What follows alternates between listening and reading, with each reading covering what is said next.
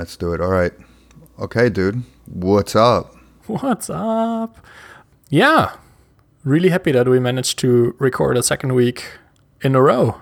We're and like, then it's and then it's the third week in a row of, of calls, right? Oh, true. We're like really starting like a habit here. Yeah. Yeah, it's going pretty well. I caught a cold, which sucks a little bit, but seems to be the time of season, uh, time of the year for it. So. Mm. No. I will not get sick. Yeah. No, it's a little bit of a shame, but in the office, everybody was coughing and uh, sneezing for like two weeks. And I thought I managed to get through it untainted, but it caught me as well. So nobody has traveled to uh, China lately, right? Nope. That was all before, luckily for us. I really hope so. Um, I don't feel that sick. No, no. so um, yeah, it's been a pretty good week. I spent a lot of time with Rust. I started really? working on uh, one of the side projects. And it's an interesting problem because it has a lot of like moving pieces with a lot of essentially blocking IO. So coming from other languages, my immediate thought was, hey, let's set up background threads and have everything run in like their own yeah, everything run in their own thread. Use message passing between the different things to ensure we can communicate. And Rust is interestingly capable of this. And then at the same time, it's super annoying because of the memory uh, management that it has. You have to do it yourself, or uh, no? But it's really explicit what piece of data is shared between threads and which one isn't, and it's surprisingly hard to implement like I just went ahead and started implementing the same like background worker pattern that I've implemented like a gazillion times in Java, for example. Mm-hmm. But due to the way how Rust makes it super explicit who owns which part of the memory, it's really hard to actually start something in a thread and still access it from like a different thread and these kinds of things. Sounds like it makes you a better engineer, though. Yeah. You will definitely architect this in a uh, reliable way. So it has definitely been a really interesting learning experience. I've also banged my head against the table a bunch of times. And the so how should I say? For me, who's still like a novice in Rust, it seems that Rust's concurrency model is really focused or really like ideally suited for fork and join models, where you create threads to do uh, a very specific calculation and then join all of them together essentially to get the result. So mm. um, essentially go wide, split a task up in like many different chunks, and then merge all of them together to get like one result. And there's like the tooling in the library for this is pretty good. There are really interesting libraries in the Rust ecosystem that support this. But actually building something that just runs in the background forever until your program closes, I've not found a very easy or nice way to do this and it could just be that I missed like the obvious things or that I'm still too inexperienced to devise like smart ways to manage the memory. But it has been more challenging than I thought. Hmm. Did you uh did you put a lot of research into it or not? Because it, it does seem like it would be something that people have come across often. So I read a few so I read in the like the chapter in the official Rust book on concurrency, and I read I bought a Rust book like a different book myself, and I've read the chapter there on concurrency, and both really go into like this fork and join model, but none of them has an example of building more of like a service that runs in the background. One idea that I am pursuing now is whether or not it actually makes sense to do this as like a background thread if that's really the right approach in this language, or if it would make more sense to implement this using uh, asynchronous functions and building on like an async runtime. Mm-hmm. And this is something that I want to explore next in like a yeah prototypey way to see if it a solves a problem that I'm currently facing, and b if it's something that is a little bit more ergonomical to use than what I'm currently trying to do with threading. Yeah. Maybe yeah, that sounds to me that perhaps you uh, I don't know. You you ever think that uh, you know, like as programmers, we kind of associate one problem with another problem, or just as a regular Yeah. person? Yeah, maybe maybe maybe that's that's what's going on here. Maybe you're associating the problem with what you've seen before, so you're trying to do the same thing that you used to do, but perhaps because of the new language, there's something that will solve that problem, but it has its own way of doing it that you haven't seen before. That is really the theory that I have currently. That Yeah. the model, especially the implementation that I use for the background threads, is really inspired by things that I've done before in other languages. That just doesn't really work in Rust because, yeah, the memory is just managed completely differently. And I'm not sure what like the rusty way in quotation marks would be to implement this. I've seen a lot of interest and development in the like around async in Rust.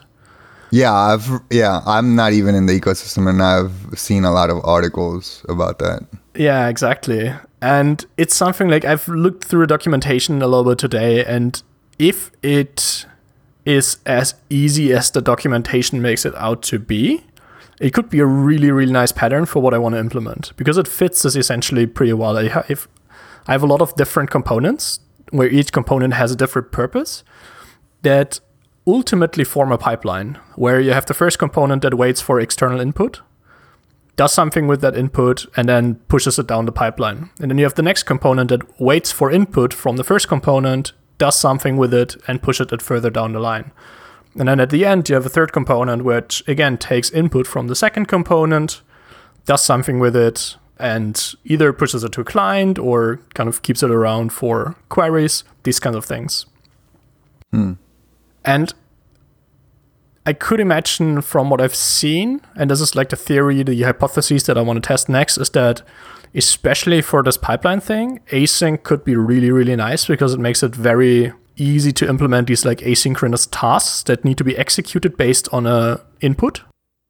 So I can hook into a stream, for example, and say, hey, every time the stream gets a new item, execute this function asynchronously.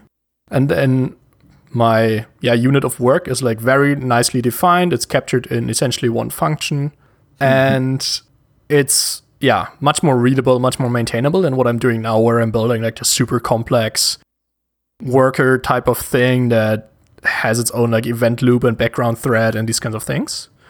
So my hope would be that with this pattern, um, using async, I could actually like reduce my lines of code and make it much more explicit what's happening while relying on essentially a really nice library in the background to kind of manage all of the state and have the triggers based on like these external events and everything that hooked up in in the platform or in the library and I just have to kind of define what happens when there's an input. Yeah. Is this the uh, is this the project that you were talking about uh, last week, where you can't get it out of your head? Yeah, essentially yes. Okay. Well, that's a good thing you got started on it, though, or at least started researching some things, even Yeah, though been- maybe you didn't get that far. Or No, I've been trying to kind of push one commit each day, which Ah. is in itself a very arbitrary goal because adding a commit to a repo is pretty easy. is not necessarily the most useful metric. Yeah, It's definitely one that I started to game a little bit. So there have been like one or two README changes because I just didn't have time to work on it this day and just oh, to so you're making it like a goal then? You're Yeah. making it a goal. not an official goal, but it has been more like for me for fun. Okay, that's funny. So yeah, um, I think we can actually talk a little bit about what this project does because it's not really secret. Yeah. I'm very happy sim racer occasionally. It's not uh, not a hobbit that, uh, hobbit not a hobby that I do very regularly or yeah, it's not something where I'm super involved in, but something that I do quite frequently with great passion. Yeah. And it's like a little bit of an on, on and off basis. I do it for half a year and then I not doing it for uh, a few months and then I'm hopping back in. I see. And what I've always wanted to do is experiment with the APIs that these different racing simulations have because they provide a lot of output that you can hook into on the telemetry, for example, like what is your car doing, um, on the physics that go on in the world, and on the whole session, like what are the current lap times, who's in front, who's in the back, these kind of things. But the issue is that essentially each racing simulation has its own API. And The interesting simulations, the ones that I really like to play, have like the most annoying APIs because they use proprietary Windows APIs to publish the data. So for one, it only runs on Windows. B, hmm. you have to essentially use C to get the data out. It's of course supported in C sharp as well, but it's a really like low level API that is implemented there. Mm-hmm. And yeah, it's not necessarily the ecosystem that allows like fast prototyping and iteration, and it's also not very accessible for for me as well. Like I'm not a C sharp developer. Yeah. Don't be. the tools and libraries that are available are all pretty much unsupported or outdated.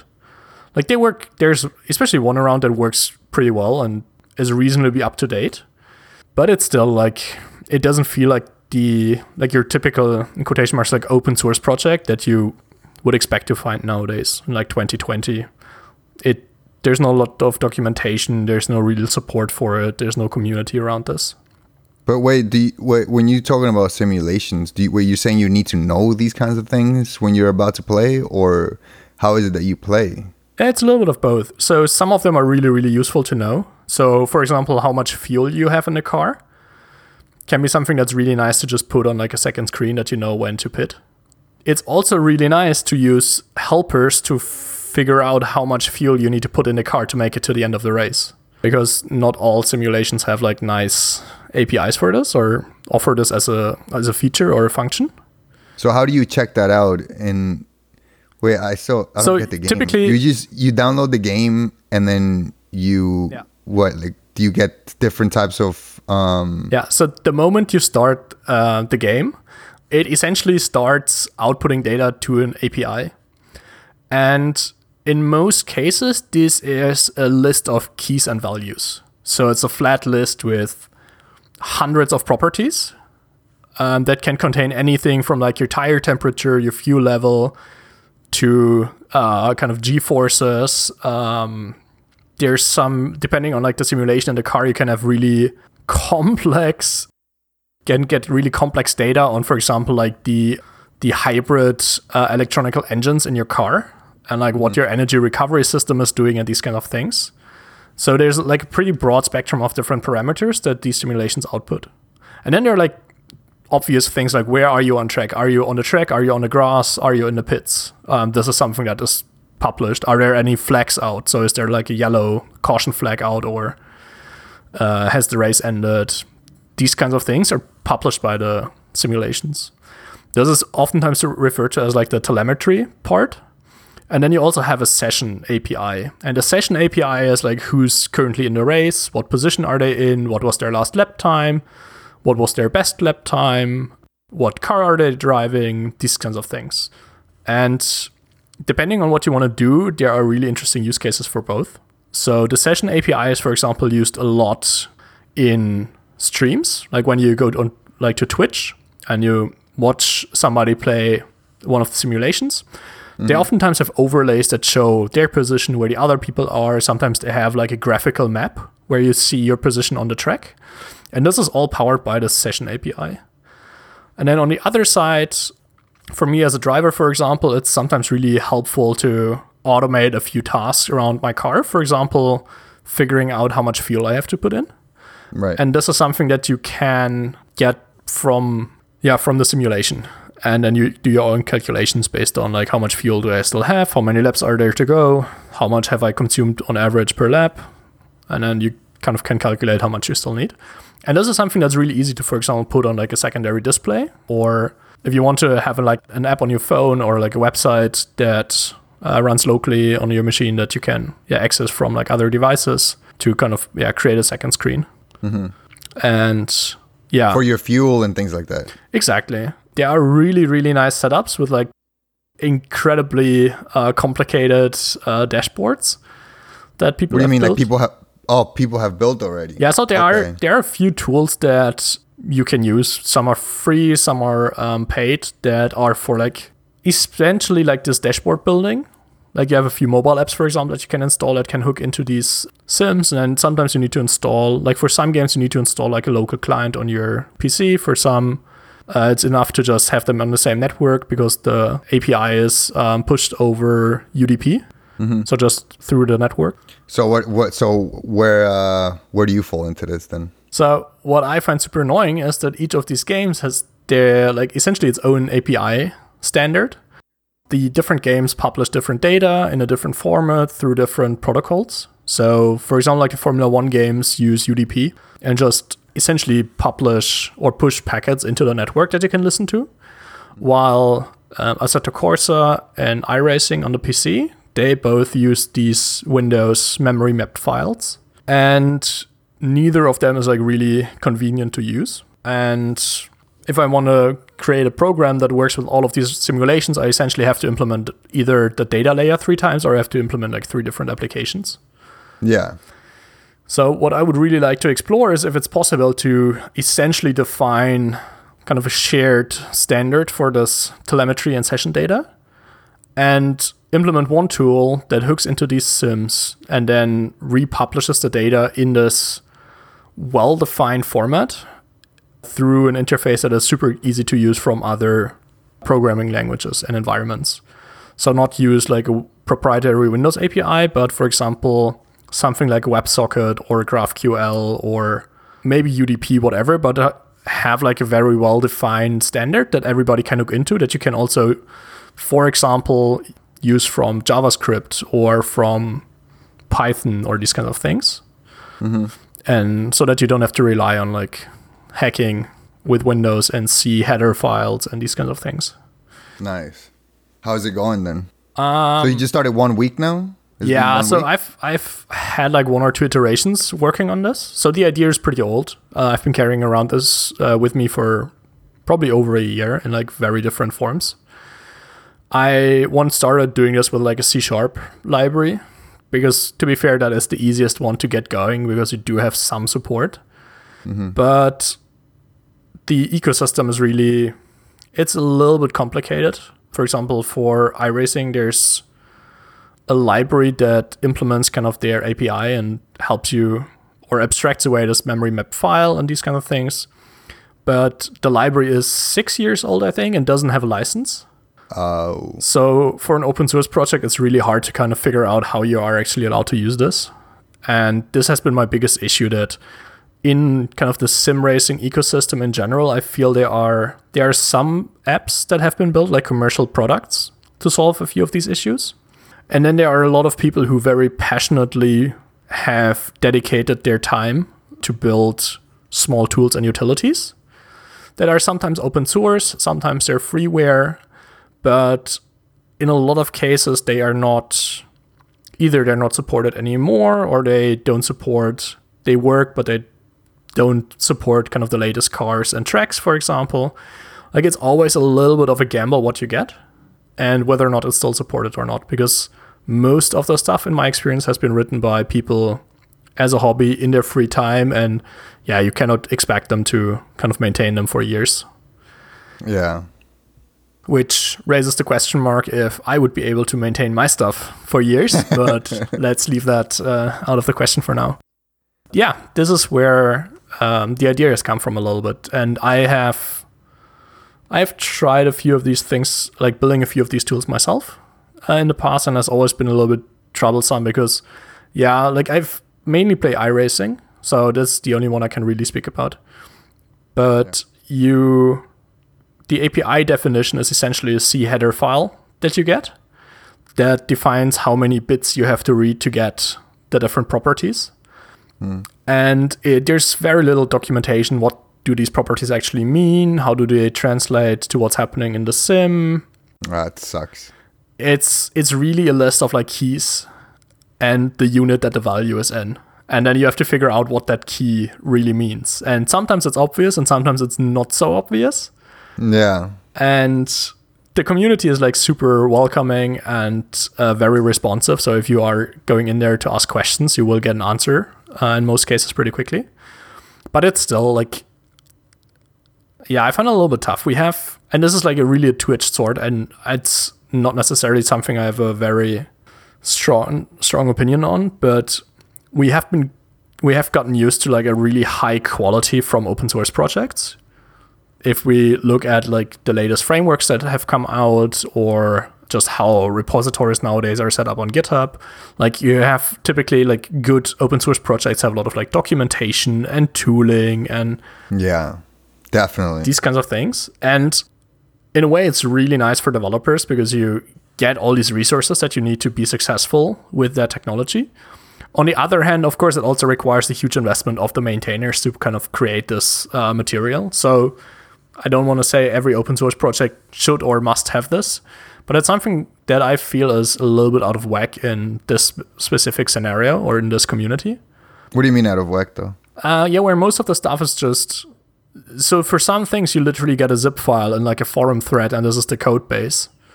And hmm. there's not even like a GitHub repository, for example, that you could fork and maintain or something. Ooh, mm-hmm. There's yeah, documentation that is essentially a PDF file somewhere in a repo, these kind of things. Mm-hmm. And yeah, again, it makes sense if you look at who created this, when, and under what conditions. But I still feel it would be nice to provide something that's a little bit kind of higher level, a little bit better documented and supported.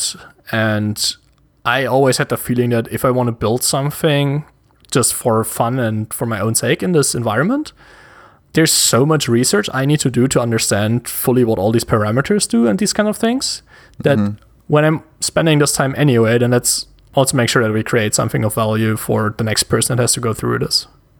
yeah. It just uh, sucks writing documentation though. I actually don't mind it that much. I know you don't. You're a very unique specimen. You, I know you don't. You're all about documentation. It's just, it's really good. I mean, So one of the uh, things that I find really interesting around this and why I'm motivated to do this is that I'm really interested in this aspect of like community building. And not just developing something for the fun of developing it, but also building something that actually solves an issue, helps people, and then also helping these people be successful with it.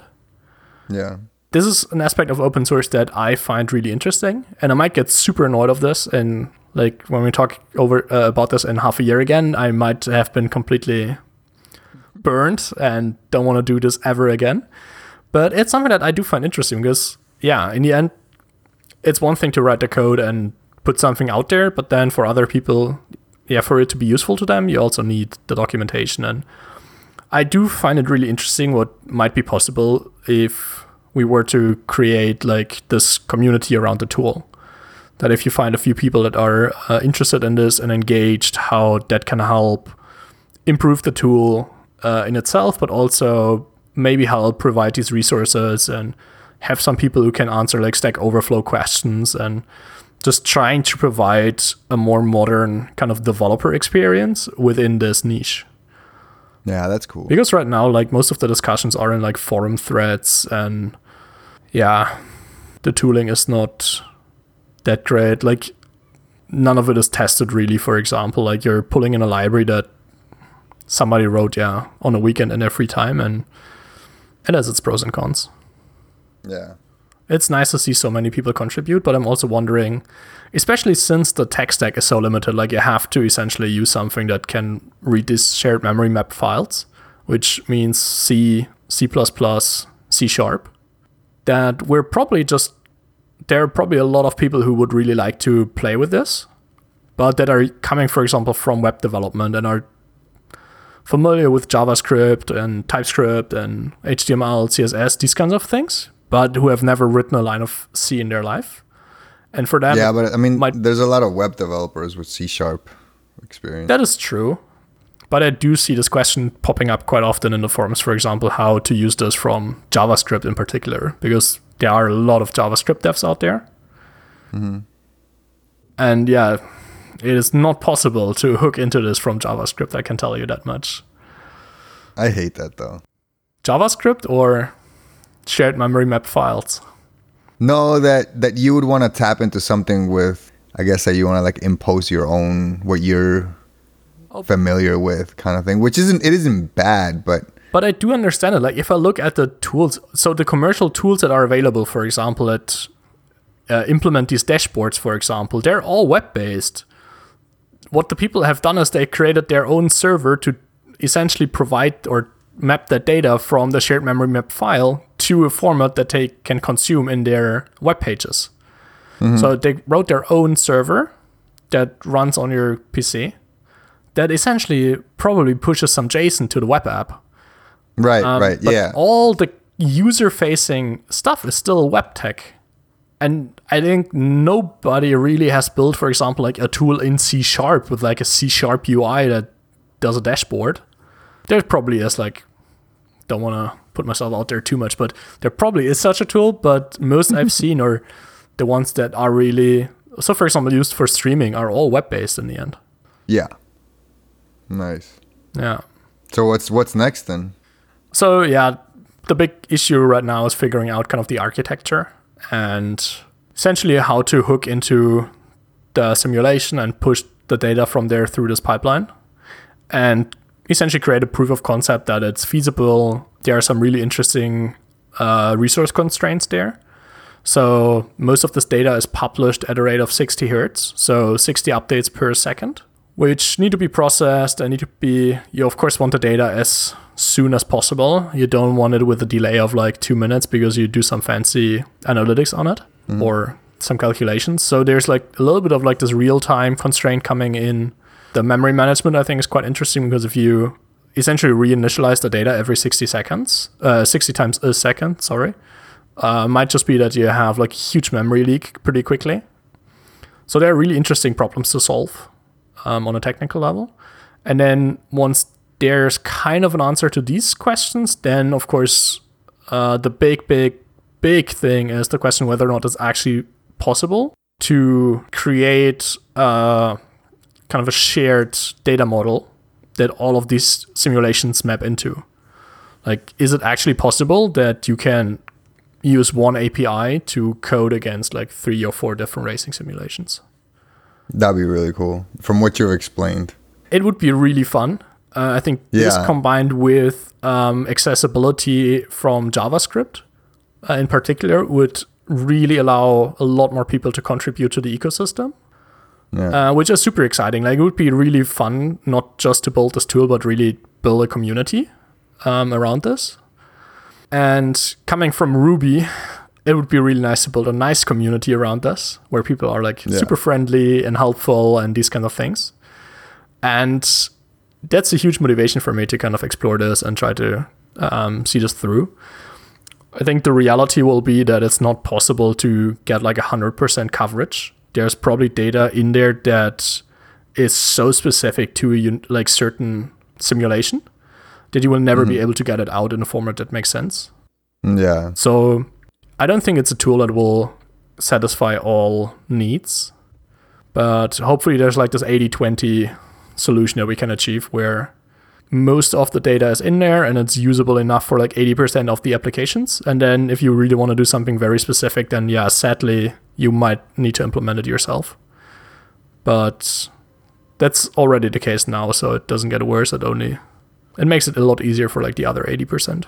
Yeah, it sounds like you will get a really good response from that, from what you've told me. Yeah, I do want to see if I can get a little bit better feeling for how interested the community actually is in this. Because so far I've just been working on this behind closed doors a little bit and I'm following the, for example, like the forums a little bit, but I've also not announced anything like this or asked for feedback. So That is interesting though, because you're in a little dilemma there. I could imagine it being extremely helpful if you just went to the community and be like, "Hey guys, like, I'm actually building this," or um, "What do you guys think?" or "Do you guys have any suggestions? Anyone has any experience?" You, uh, I can imagine you get getting some really, really great responses from that. But the other question is, do you want to I like expose this out? Yeah, that's a little bit the question. Like in a way, uh, I th- yeah, I agree with you. I think the the feedback and the response would probably be, be very positive and really valuable. Like what holds me back a little bit is that I don't know when this might be ready. Like it could very well be that I need half a year with the time that is available and the complexity of this to get something going that is might be considered like a minimum viable product. And yeah, that that's a little bit a question for me. Like I don't want to kind of drum up hype before there's anything really to show for. So my No, of course, but you can. Yeah. my hope was that it's that I'm uh, able to build kind of this prototype and prove a few of the important questions, like the technical challenges, prove that they are feasible. And once that is done, and there's like, for example, as soon as we can start discussing how this API might look, I think this is a moment where it's really nice to engage the community. And I hope that I'm there pretty quickly, but I also, yeah, as long as I'm not really sure that it's doable, I also feel it's a little bit too early to kind of go out and ask for feedback. Mm, okay. Yeah, it makes sense. It makes sense. One of the Yeah. like one of the minor details of this, uh, but one of the things that I find super annoying, for example, is that so I'm trying to build this in Rust because it's just a beautiful language that I really want to learn. And it I think it's really well suited for this because you do have to deal with like a lot of these low level APIs that are really, really close to C. And Rust is really great at these kind of things. The issue though is that Rust is still pretty new and the ecosystem is not necessarily as mature as you would wish it would be. So I'm really set on using GraphQL as the public API. Beautiful. Exactly. Beautiful, easy to use from JavaScript. You can really drill down on the data that you actually want to use because not every like widget or dashboard needs all the data that you get. For the fuel Yeah. thing, for example, you just need the fuel. You don't need like 600 other parameters. So I think it's actually really well suited for this. The only issue is the gra- uh, the Rust implementation of GraphQL doesn't support subscriptions yet. But subscriptions would be the ideal implementation here, where you can push data whenever it changes and you don't need to query it all the time. Wait, GraphQL has this? Yeah, GraphQL has subscriptions. I did not know. It is one of the coolest features of GraphQL. You can subscribe to, yeah, you can essentially subscribe to a query, and whenever the data changes, it pushes an update. How does it look like? How does that look like in the backend though? What do you mean subscribe? Like, do you have to um, in the backend have like your WebSocket linked to that? Yeah, so there's a very loose specification and a reference implementation by Apollo that uses WebSockets as the protocol for this. And then I think Facebook ah, okay. had a blog post where they shared a little bit how they implemented this on their end. I think what they did is that they in their they have message queues. And essentially when you make a subscription, they create a new topic for the data that you subscribe to.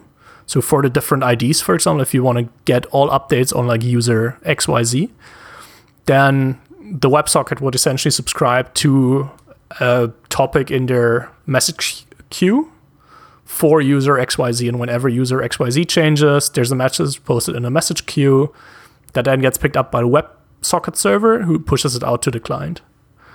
Oh my gosh, I didn't know this. And essentially, what This happens is they get so the message that something cool. changed, and then they just rerun the query that they have stored and send out the data that um, is returned from the query. The issue is Mm. That yeah, it's not that. really well spec'd, and I think it really depends on like the library that you're using for this, how they implement this. Wait, what do you? What's not well spec? The subscription. from the GraphQL from GraphQL's a um, documentation. Yeah, like Or- especially the implementation, like how you were, like how you're supposed to implement the server side. yeah. From what I've gathered, is that the Apollo GraphQL subs- uh, implementation for this is considered kind of the reference implementation from a client side. And if you want to support subscriptions, you better make sure that they work with Apollo. Mm-hmm. But it could be that I don't know Relay or something has like a completely different approach to this. It doesn't feel like something that's like very stable yet. okay. And in any way, it's not supported by the Rust GraphQL library anyway. It's Alright, so far it's yeah. only pull, it's not push. And in this case, it would be really nice to push. I really, really want to look into this now. The Apollo, or generally speaking, like the GraphQL subscription. Yeah, Yeah, it is fascinating. very interesting. Yeah, that sounds extremely because I've I've messed with this from a um, from Firebase. Yeah. Like they have the same subscription concept, and when I first because I I don't like messing with like cloud services like that and and those are kinds of like I don't know I really really don't like it. I feel like you get sucked in and you're stuck with it pretty much uh, for the rest of your life. Uh, so I don't. I mean, I, I think it's very useful for maybe like pet projects or little example projects that you're trying to do with stuff. So, anyways, we uh, we needed to implement something like that for a live Q and A. Yeah. from from like a conference, so we needed to do that, and it was the first time they're like, all right, we're doing the this in in Firebase, we're setting it up because it wasn't something that needed to be recorded. For example, like after the conference Yeah. was done, you could just Throw it away. you could just like or not throw it away or maybe like export it and just like give it to somebody and be like these were the questions and uh, that were asked you know because it wasn't q&a sorry it was just questions Hmm. so like somebody would stand in the um in the i don't know the stage and then just everybody from the Yeah. conference would just start putting their Yeah. questions and then the person on the stage would just see it live like the questions being popped up and then he would be like all right i'm gonna answer this one i'm gonna answer this other one right so we, we we started messing with that and then with the solution that we uh, the quick one was firebase and i got to implement that and when i started looking at how the i've never messed with it Yeah. with uh, with firebase and you need to do it via subscriptions and i started messing with it and i was like what yeah, it's really nice. how does this it just looks like magic yeah, you know It's the real time database. Was it that? Yeah, database? ex- yeah, that is yeah, yeah, so yeah. fucking cool. Yeah. So it was like just it seemed like magic. Yeah. Because I subscribed to to this like questions thing, right? And then you would uh post it from somewhere else and then there's no method that's being run. It's just, you know, Yeah. I guess it's just pretty much his website. Yeah. So but it was just popping up and uh from calling one method. Like subscribe to this. Yeah. And then that's it. That's it. That's all you needed to do. And then your questions would just get updated automatically and uh, it's weird because in the context of React was what threw me off. You know? Yeah. Because I would I would actually subscribe to this and and I put it first on a on the state Mm. right Yeah, and and there's no method to update the state on this particular like questions Yeah. State and there was nothing updating it. It was just subscribed to it and i was like this is like magic at first. And so i actually looked into it and see what it was but yeah that was fascinating. So when you just said that right now with graphql and, and they have that kind of the same concept i'm like what? Yeah, it's really nice. I definitely hope that, especially for Rust, that the implementation comes eventually. Like now that async is stabilized in the language, uh, I think it will take it will take a few months probably, or towards the end of the year, until kind of these major libraries have had the time to adapt to async, and then especially around subscriptions, a lot of that is based around async streaming. So it makes sense that they kind of f- delayed this until the feature was stabilized in the language and until we've seen now we're seeing like better tooling pop up around this and I'm confident that this will eventually lead to the implementation of this feature in Juniper is the name of the library but yeah. We'll have to see. Anything going on with you last week? Um, I just uh, I had to go to a um, like a work meeting type of thing, and it's like it's a remote first company that I work for, and every year we have this uh, get together with everybody Nice, in person for like a kickoff meeting of the year for goals for years, like what we the you know goals, what to expect, where we're headed, like the roadmap. And uh, it was really nice because I got to uh, got to whisper Elixir in there. Oh, nice. You try to drum up uh, interest. Yeah, exactly. So there, uh, yeah, won't go much into the details, but anyways, like there's a couple of uh, um, issues that the company's trying to solve, and it's all pretty much around concurrency and scalability and things like that. Uh, that's happening. So I just talked to uh, to one of the uh, data engineers and kind of was like, yeah, you know, like I've been messing with this, you know, told him about Elixir, and the guy got immediately excited and was like, I've messed with it before. I've messed with it in college. I've messed with it in my previous company, and the guy loved it, and he already had thought the same thing, kind of. Nice. So it was really really cool. So it's something that we'll we'll see. Like it's like you know, um, like other mature companies is not something that you can just easily sell That is true, to yeah. the entire yeah to the entire like tech team to be like hey like let's check out this other tech you know it's not something doesn't matter where you are it's just not something that you can easily sell it's like something that you need to prove Yeah, right yeah. So- Ideally, there would be kind of a small enough use case where you can try this in isolation without having to. Like, I think it's it almost never works to rewrite your whole app.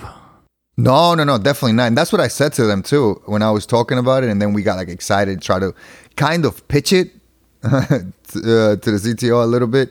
It was more or less like we are most certainly not saying that we should rewrite the whole Yeah. app in this because definitely not. But let's just take a tiny little piece from there, throw it, you know, Yeah. build a service to handle it, something that's very heavy on the app, uh, extract it and, and just do like a standalone, you know, Elixir app and uh, and just Yeah. prove it, right? To see that it that it's proved. But yeah, you need to prove it. I'm gonna prove it with something else. Anyways, it's gonna be a good practice. You know what I'm what I have in mind right now is just continue learning because I that even got me more excited. So I just dive deeper into learning, and I've been just uh, checking a bunch of resources out over the last couple of days. And what I think I'm gonna do is I'm gonna try and build something that is within the problem or the issue that they're facing Yeah. build build like a pet project app whatever Yeah. and find some tools to try to simulate the environment kind Yeah. of in in a way yeah so I, I i don't know what what those tools are or what that is Um, yet but i just something There- that I have to look up the name, but there's a fascinating one that you can use use for load testing, which uses um, AWS Lambda to essentially DDoS your server. And really it's so funny. There's a fascinating article because somebody managed to pay, I think, like fifty thousand dollars in AWS fees within a few minutes because he configured the tool wrong and it spawned. oh like, yeah no i'm not messing with that It was so funny. I don't exactly. I have to look it up. I'll uh, send you the link. Um, but it was That's really really funny, and it's built so this uses a library that you don't have to use with AWS. But somebody implemented something that kind of utilizes the same library for load testing, but then scales it uh, horizontally across as many Lambda functions as you want. And then uh, the fun thing is that so Lambda has an execution limit of five minutes. And after five minutes, your function gets killed. So after like four and a half minutes, this library starts a new function and kills the old one prematurely so that it can continue to run essentially until it has done its job. So it's pretty crazy. It's super fun to see how they implemented like this horizontal scaling and then how to kind of work around all the limitations of Lambda that they put there to essentially be Oh, able to nice. send as many requests to your host as you want to. That's exactly what I need Yeah. actually, because that's kind of one of the issues that uh, they're facing is just like multiple requests. You know, they're trying to to handle that uh, in a more efficient way. So I'm gonna go ahead and prove that somehow um, with Elixir. Just also that would be just an amazing place to start too. Yeah. You know, Oh, that's if, true. Yeah. If I don't have to go anywhere else and just like automatically have uh, Access to it. Be able yeah and be yeah and be able to work with elixir here Yeah. already off the bat in production would be amazing it's just what i want so i'm just gonna do it on the side just as i'm learning and then figure out something that i can simulate this with and just completely prove it Nice. um yeah Yeah, sounds good. i'm trying to trying to see but yeah besides that i um been trying to tackle those goals the daily journaling slash writing is going horribly wrong It's going That is one of the bad. But tougher ones. I- yeah. yeah, but your uh, your reading uh, goals have definitely inspired me. Not to not to uh, not obviously as ambitious Yeah. as twenty four books, but I am certainly gonna try and uh, read daily. I so I got a couple of books, and one of the one one of the books that I got, I got two books. Should be coming in tomorrow or something like that. But one of them was the one you suggested uh, the other day, where we were not recording. It's um, New Power. oh for real. I also I have that it, on my yeah. reading list. It's my no, it's probably the n- third book that I'm going to read after finishing the current one. Yeah, Interesting. Yeah, I'm interested to hear your take on it. yeah, yeah. So I got that book, and I'm gonna start it off. So Nice. That is what has been going on with me. Awesome. Yeah, but we are 50 minutes or so in it. Yeah. So we should probably wrap it We'll probably cut 10 minutes from this, but I think that's a good length, yes. Awesome. Was uh, Yeah. really nice talking. yeah. Um, let's Same here, man. The weekly recording. yeah, this is exciting. This is Let's do it. exciting. Awesome, man. Yeah. Take care. All right, dude. Till next week, then. Yeah. See you. Bye bye.